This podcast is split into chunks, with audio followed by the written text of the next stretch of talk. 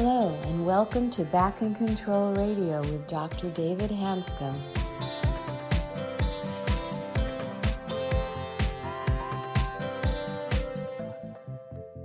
Hello, everybody, and welcome to another episode of Back in Control Radio with Dr. David Hanscom. David, uh, welcome. Thanks, Tom. We have a very special guest today, a friend of mine, Mark Owens. And I have endless admiration for his work. He is a gentleman who authored three books, including The Cry of the Kalahari, which is a best selling book. When, Mark, in the 70s or 80s when the book was published? Your uh, Mark. no, in the mid 80s, mid 80s. Mm-hmm. And we did a podcast with him a couple weeks ago. I just want to pick up the story where we left off. Mark is a PhD scientist. And what field are you in, Mark? What, what, what field do you work in as far as the, the PhD? Animal, animal behavior and sorry. And Mark's animal behavior and ecology. And he spent uh, 23 years in Africa working with elephants and lions. And he actually did the impossible is actually created an elephant and game preserve that still exists today and literally has saved tens of thousands, if not hundreds of thousands of elephants and other animals. It was a remarkable story. And he's a real deal. But we left the podcast off where he had broken his back, developed spine, had spine surgery to repair his spine. Fortunately, he wasn't paralyzed. Normally, I do that operation pretty frequently, a big spine fusion. And people are pretty uncomfortable for two weeks. By six weeks, they're doing pretty well. And by three months, generally, why they're fine he was under a lot of stress at the time. He had fled Africa after his third assassination attempt, and he developed chronic pain that was quite severe. Then he had a second operation a couple years later where they fused the one level below his thoracic spine, which made his pain much worse. And Mark, how long had you been in pain before you saw me in Seattle? In other words, you were thinking about doing another operation. But how long between that last operation and seeing me did you uh, were you in pain? Um, I was in pain. Let's see, I saw you in uh, 2000. Um, hmm, let's see, 12. So uh, I had been in pain for about eight years before I saw you, eight to nine. And he had high dose, high dose narcotics, kept active, maintaining a 700 acre ranch, which is a wolf and grizzly preserve, which made him very popular with the local ranchers, to put it mildly. But somehow, I don't know how he stayed as active as he did. He was on high dose narcotics. And you had had two recommendations by two other surgeons to do what's called osteotomy, where they chop his spine in two, straighten him up a bit, and then fuse him, put a steel rod in from his neck down to his pelvis. It's about 10 to, 10 to 12 hours of surgery. And it has a very high complication rate, probably 60, 70%. The other problem is it doesn't work very often. Maybe it's successful in relieving pain maybe 20, 25% of the time. And then Mark was getting ready to do the operation from a surgeon in Spokane, recommendations. Then he came and saw me in clinic one day. And I saw him once, had a brief conversation with him. And long story short, spine has some degeneration below his fusion, but disc degeneration is simply normal for a given spine. Disc degeneration has been documented very clearly not to be a source of back pain. I can see anything to fuse. It looked just fine to me. He wasn't 20 years old anymore, but neither are neither am I. And it really just a normal spine for his age. And Mark, at that point, when I told you that I saw nothing to do surgery on, and you had these big surgical recommendations, what was your reaction to that?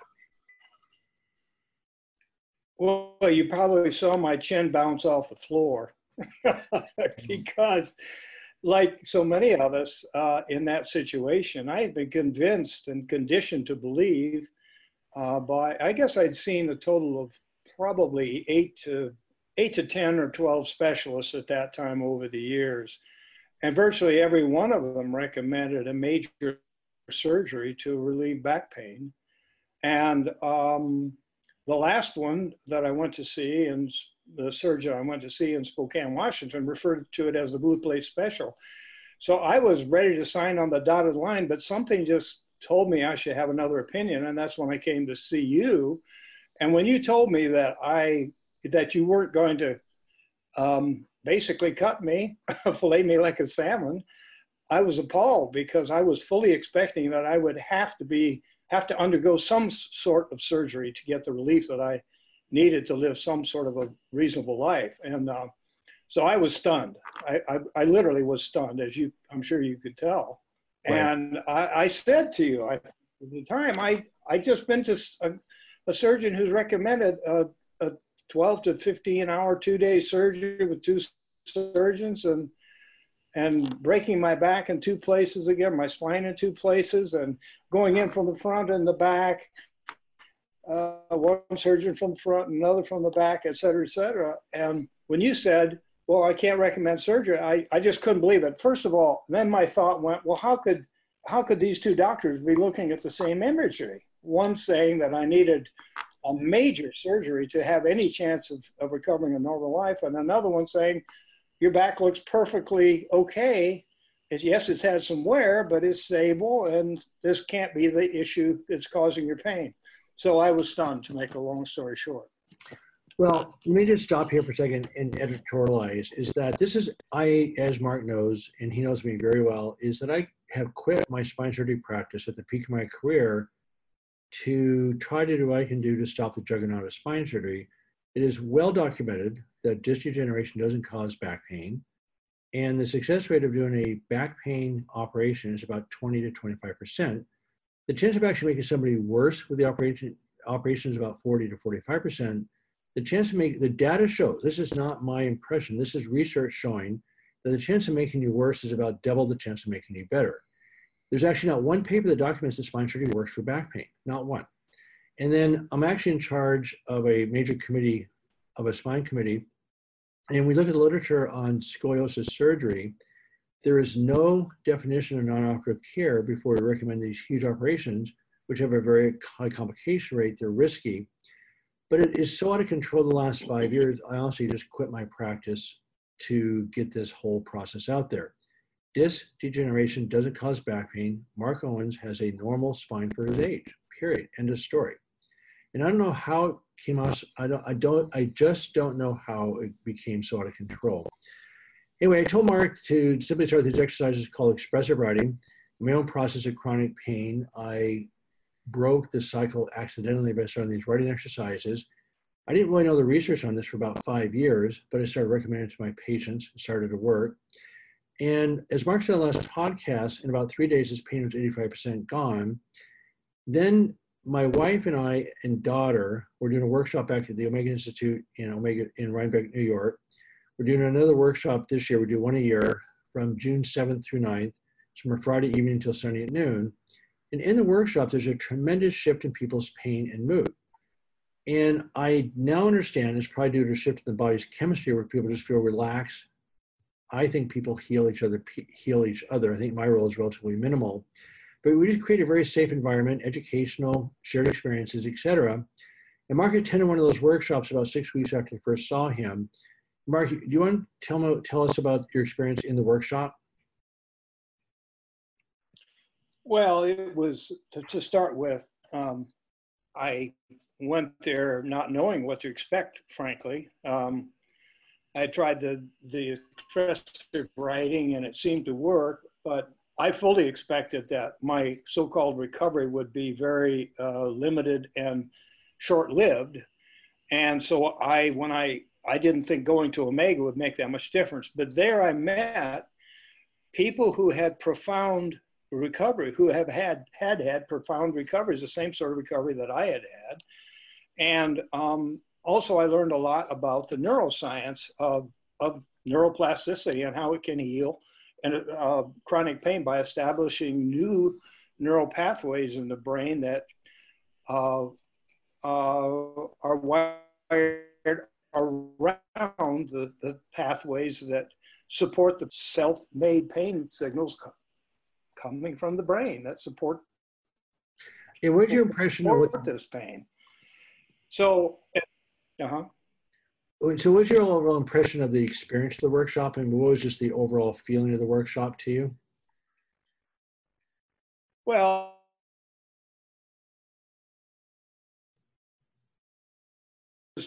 eh, foundational and fundamental Hey, to my Mark. recovery at longer Hey, hey, term Mark. because mark. I, I think a lot of hey this mark. I, I, Mark. I tell people hey mark. Yes. We, we Yeah. gotta stop. Hello. Come- yes. You come, can you hear me can you hear me yes I am Yeah. Tom, are you hearing me? Yes. Okay, so Mark, I need to go back and just ask the question about what your overall impression is. You, you completely cut out there. Sorry. So I'm gonna go back and ask you a question. Oh, question. I'm sorry. So it's not you. It's it's the it's, um, it's the computer. So, okay. So so Mark, what was your overall impression of the workshop? Um, just the people and the experience, and what was your general flavor of the workshop? Well, it was a very upbeat, fun workshop that um, taught me about neuroplasticity and its role in, in chronic pain. And, um, but I think just as important as I met other people there who had, had who had uh, similar experiences with uh, spinal surgeries, failing to address their pain and relieve their pain. And um, I, I, went there fairly skeptical still, even though the writing had worked at that point, the expressive writing. Uh, I wasn't sure how long it would last, but meeting these other people um, and having the science behind um, the, uh, the doc program um, using neuroplasticity be explained um, sort of sealed the deal for me mentally, I think. I, then I knew it was a real thing. I had people all around me who'd had just as significant and profound recoveries from chronic pain as I'd had. So I knew it couldn't be bogus. And I knew that, um, and the other thing is, I think the other thing that was very important there is that I learned that I will have, um, you know, I will will have other bouts of chronic pain. I'll have relapses, but I took away from Omega the tools that I need to recover from those relapses. And I've had several, one quite a profound one since uh, I left Omega. In fact, I've just come through that. Right, and, uh, it took recently, right? Yes, and it took some weeks to get through it. So, um, but you have to have faith or belief, and you have to have persistence right and a commitment to the process if you have those three things you have a very very good chance of recovering from chronic pain well i remember sitting there on the we have a saturday sat, saturday night session where we, share experiences and and it was just really a remarkably relaxing experience. It also has a profound effect on me my wife my daughter also. My wife does rhythm and my daughter does relaxation somatic type work. And it's about it's what you're trying to do is just connect your consciousness to your body, just a connecting experience. And I've always said for a long time, and I now I believe is after the Omega experience, is that really the, the book is a concept book. It's not a formula, but it gives you a structure to organize your thinking and allows a given person to connect to their own handling capacity.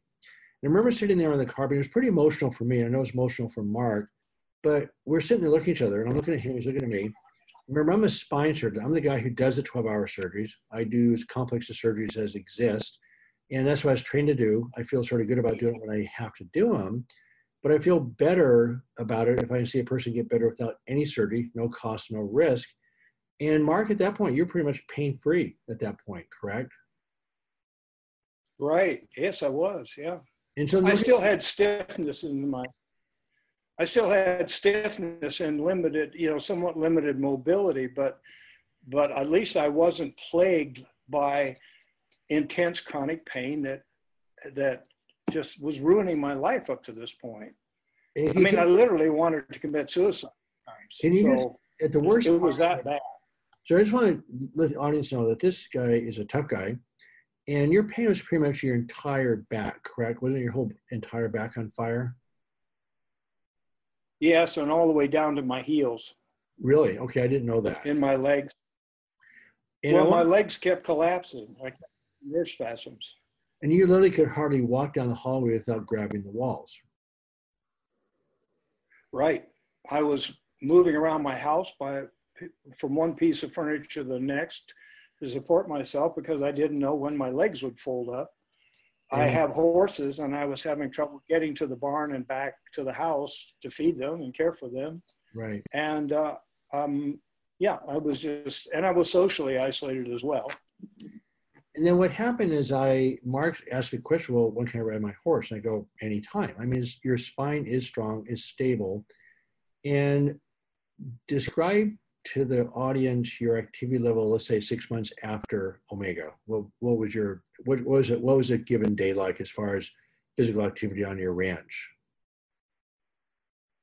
Well, I I live in a uh, it's a it's a, actually a ranch come wildlife preserve and, and there's a lot of physical labor involved including horseback riding and chainsawing and building fence and repairing fence and um, you know hiking and and recreationally i kayak and um, and again hike and and all that so i'm very um, i I, I'm just, there's almost nothing I don't do that I did before, uh, right. uh, before the original accident. Uh, I just don't do it. I'm 75 years old, so of course I'm not doing, doing it as, as uh, you know, quickly or as well or, or as much of it. But I would say from my age, I live a very active life. And, and um, you would never know And I had my that I had this uh, these surgeries on my back and or that I had such a history of chronic pain.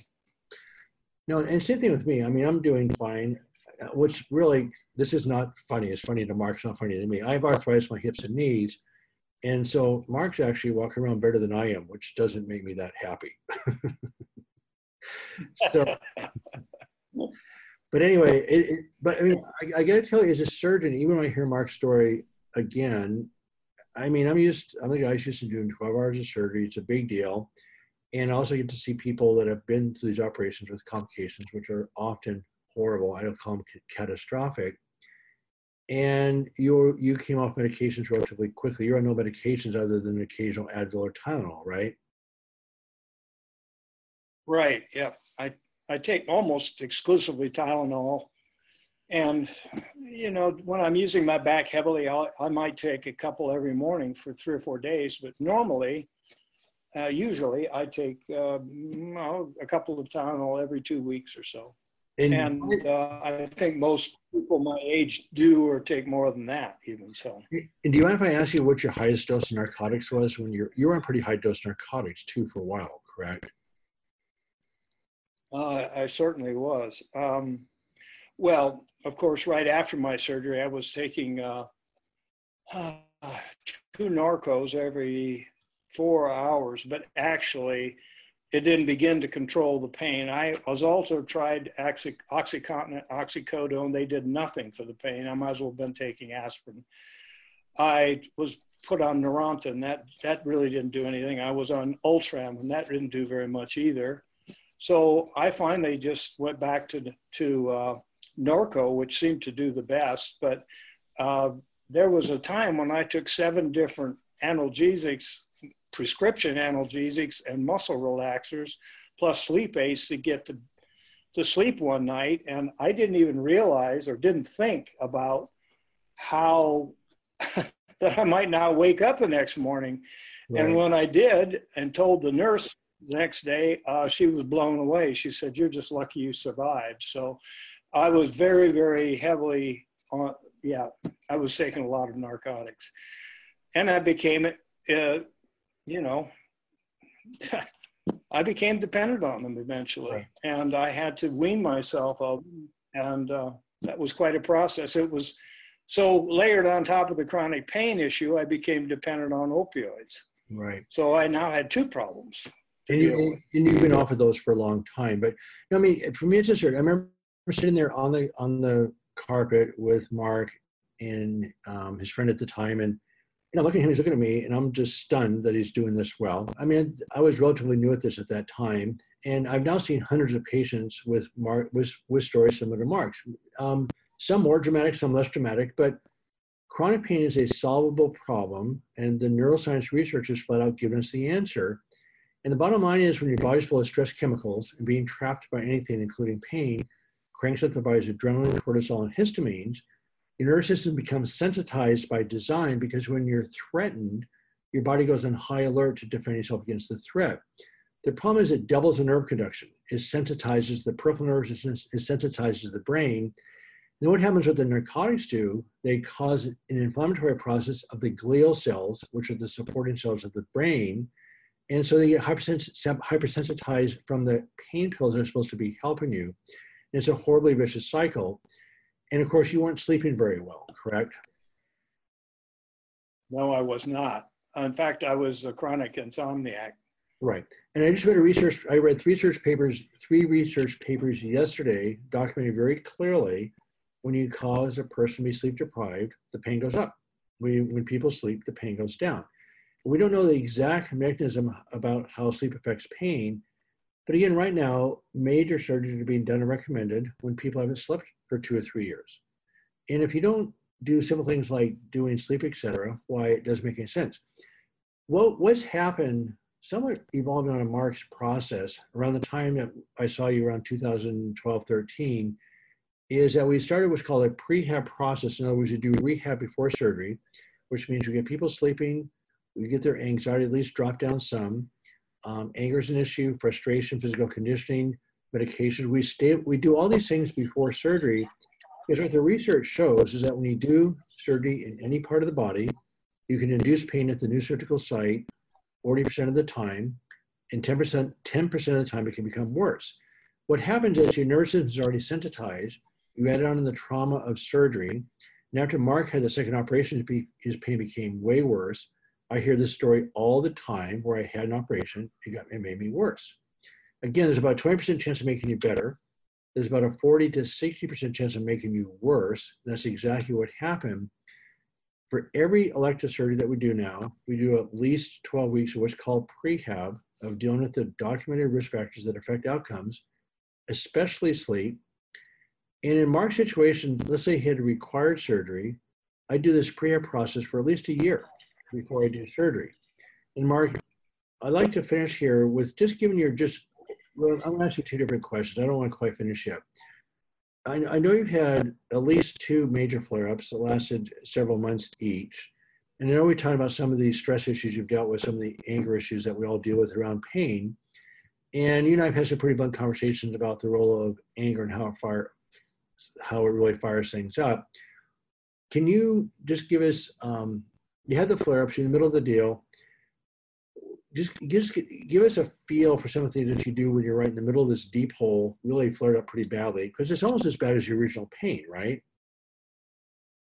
Right.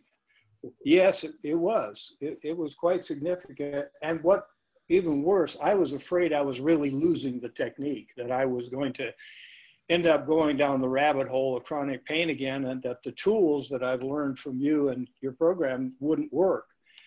So it would had it shook, and it, and this latest bout went on for weeks, if actually, pretty much since before Christmas last year, and I've just come out of it, and uh, and uh, yeah, the pain was uh, was was yeah, it was it was bad, and it was getting worse, and I thought to myself, you got to get on top of this.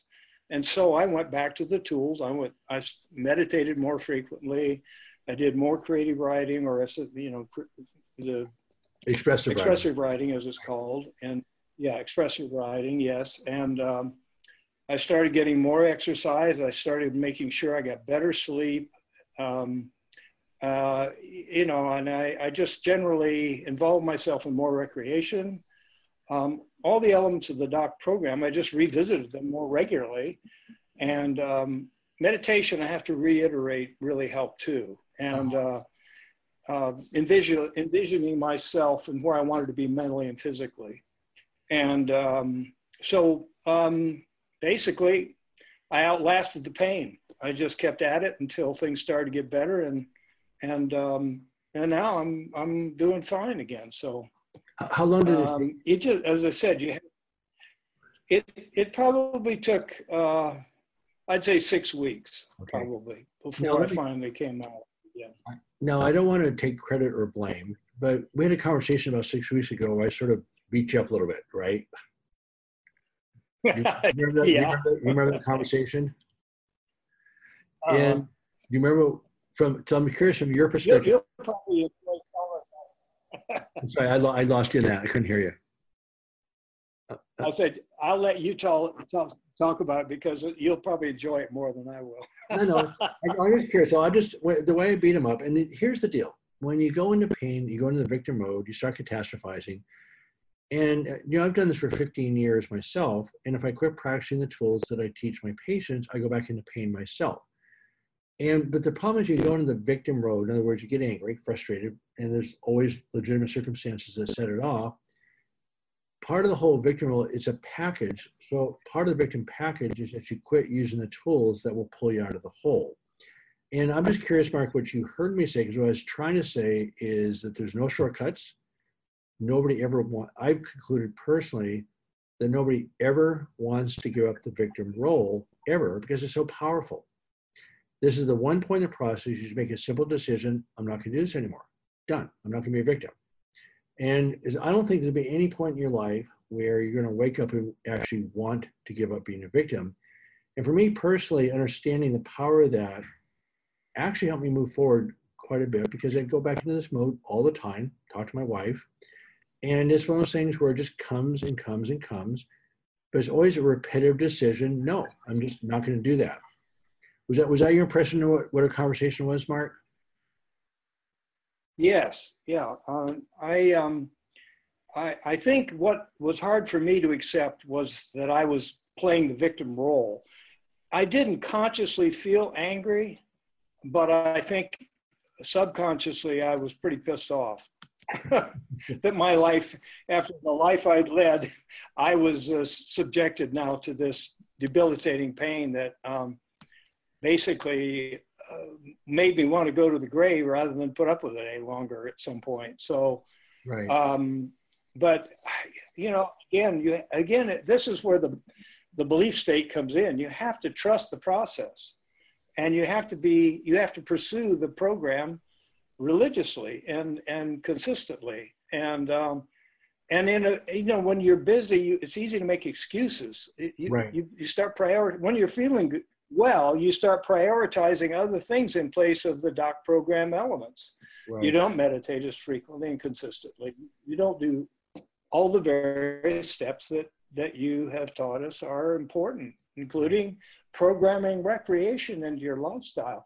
Right. This is an, a major lifestyle shift for anybody who wants to get rid of chronic pain. And if they don't make that commitment and they don't have that belief in the in the system, in the program, uh, they their chances of getting over it are much much reduced. I would say so. Right.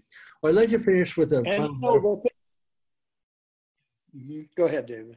I'm sorry. I know we're getting a little bit of a delay here, so it's hard to keep up here. But I'd like to finish off this part of the, of the podcast with a metaphor. Is that about three months ago, I came up with a metaphor in my brain about neuroplasticity. And the essence of solving chronic pain is learning to regulate your body's chemistry so you have more relaxation play chemicals than you do stress chemicals. And when your body's full of stress chemicals, it has profound effects on your body's physical symptoms. So the, this mental stress translates into chemical changes, which creates physical symptoms, including increased pain. And what you learn to do with the tools is, and everybody does their own version of it, of course, is that you learn to drop your arms down, relax, feel the breeze, and what you're doing, you're changing the body's chemistry. But the other thing is you're decreasing decreasing the reactivity of your brain. So when you are threatened, either mentally or physically, instead of, instead of having a large stress chemical response, survival response, you're able to drop it down and have less, less of a response. That's where neuroplasticity comes in, and the shape of your brain actually physically changes. Your brain changes by the second. And the metaphor I like to use, if you're going to learn a new language like speaking Spanish, you're going to go to classes, do repetition. But let's say in five years from now, you're now speaking fluent Spanish. Something happened to your brain. In other words, your brain changed in a way that allows you to speak Spanish. You didn't learn Spanish by trying to correct your English, right? It doesn't happen that way. You have to figure out what you right. want, and you, you have to pursue that with repetition. It's the same thing in chronic pain that you can't solve chronic pain by trying to come out of chronic pain. You can't fix chronic pain and expect to come out of chronic pain what you have to do is create a vision. I call it a new language. The new language is an enjoyable life, good food, good wine, good friends, relaxation, exercise, etc. What you have to do is create a vision of what do you want your life to look like, and you keep pursuing that vision relentlessly. And by pursuing that vision, it's like building an internal desktop, a virtual desktop on your computer. You, you literally develop a different nervous system, just like by trying to learn Spanish, you develop a different nervous system and this new language I call an enjoyable life. Because remember, the default language is survival, stress chemicals, etc. and chronic pain. If you if you keep trying to fix that, you're not going to solve anything. In fact, you're going to reinforce it because your attention's on those pathways. It's like driving on the freeway looking in the rearview mirror. That's not going to work either. And that's the hardest part. You have to let. This is what's different about the process is you have to let go and move forward with your pain or without your pain. As you move forward with your vision, with your pain, paradoxically, the pain's going to disappear because you're not using those pathways so much. But it's a repetition. And then I did write a website post called Fail Well, where these, these pain circuits are permanent. They will get triggered. When they get triggered for me, as with Mark, it's pretty much as, as intense as the original problem because they're, they're just right there. You just fire them right back up again. But um, anyway, Mark, I appreciate your time. It's a remarkable story. I get re-inspired by every time I hear it. And then we're gonna do another podcast here in a second, talking about really just your general view of the medical profession right now. Your interaction, your interaction with was very, very deep. You've seen many sides of this process, particularly now for the last five years since you've been out of pain. But the elephant in the room is you went from a recommendation of a probably a $200,000 worth of surgery with essentially no chance of success to being really fully functional at the level most people would dream of at age 75. Probably what cost maybe $5,000 to come out of it, if that. And the contrast is pretty stark. So anyway, Mark, appreciate your time. And I, again, I'm glad you're doing well. I'm glad you uh, are still talking to me after I beat you up a little bit a few weeks ago. But uh, anyway, appreciate you, appreciate you coming on the show. Thank you so much, David. And thank you for my new life. well, it's exciting. I'm glad to be part of it. Well, thank you, uh, David thank and Mark. You. And we invite uh, all of our listeners to uh, come back next week for another episode of Back in Control Radio with Dr. David Hanscom. And a reminder that uh, for more information, you can go to backincontrol.com. Thanks for listening today and join us next week for Back in Control Radio.